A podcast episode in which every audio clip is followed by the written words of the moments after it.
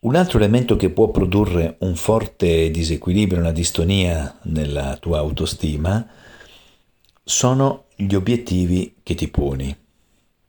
Perché dico questo? Perché se sono obiettivi costruiti e posti in modo corretto, come io ho identificato e segnalato con gli audio eh, sulla gestione del tempo, allora sai già, se li hai ascoltati o se li ascolterai, comunque l'obiettivo è sempre raggiungibile, perché se non è raggiungibile non è un obiettivo, è un buon proposito.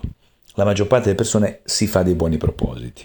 Quello che a noi interessa è invece porre degli obiettivi, quindi l'obiettivo è raggiungibile. Ci sono obiettivi di diversi livelli. L'obiettivo di scalare una montagna di 3000 metri è diverso dall'obiettivo di dire vado con il gatto delle nevi al rifugio a 1500 metri e mangio la carne alla brace, d'accordo? Sono sempre obiettivi differenti. Quindi la prima cosa da porsi è un obiettivo raggiungibile per te, perché se no questo ti crea uno stato di avvilimento. Un obiettivo irraggiungibile, per definizione, non è raggiungibile. Quindi fai attenzione a quelle frasi che forse senti anche fuori, ma mi auguro che tu abbia, eh, cioè che non abbia acquisito come tue abitudini il dire ah mi raccomando dai l'obiettivo è impossibile, diamoci dentro.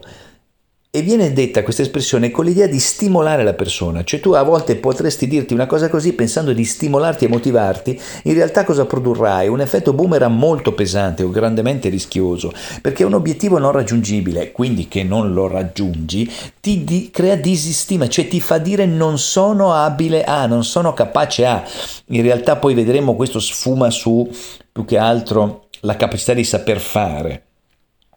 Ma eh, incide in qualche modo il risultato che ottieni sul fatto di sentirti o meno anche degno di eh, darti quel tipo di valore, perché perché quando ti poni un obiettivo che non è raggiungibile è come se ti sentissi sfigato alla fine, ok? Quindi ecco perché dico in parte riverbera sull'autostima, cioè l'autoefficacia e la capacità di fare, ma poi riverbera sulla stima che hai di te, perché se ti poni cose che non riesci a fare pensi di non valere, è un meccanismo abbastanza automatizzato nel processo di ragionamento della nostra, delle persone della nostra cultura.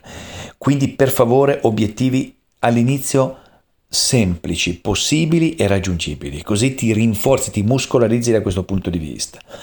Risultati non gratificanti rispetto alle previsioni. Questa è una sfumatura di quello che ti ho appena finito di dire. Se ti poni una, una, previsione eccessiva, come fai a raggiungerla? Quindi ti allontani invece che avvicinarti e quindi questo ti fa sentire inabile, inadeguato e ti produce di nuovo un dialogo interno, ultimo grande elemento, svalutante. Sei un cretino, non ce l'hai fatta, è sempre così, tanto non fa per me, tanto figurati, me l'hanno sempre detto che io non sarò stato e non sarei stato in grado di eh, cioè ti fai tutti questi pipponi che nascono da processi di verbalizzazione interna, si chiama dialogo interno, le parole che ti ripeti sono parole che creano limite, che creano disagio, che ti fanno sentire eh, inabile rispetto alle previsioni e agli obiettivi che ti sei posto, per cui sono tre cose ben diverse, ma che alla fine senti che hanno una sorta di filo rosso conduttore, sono in parte collegate fra loro.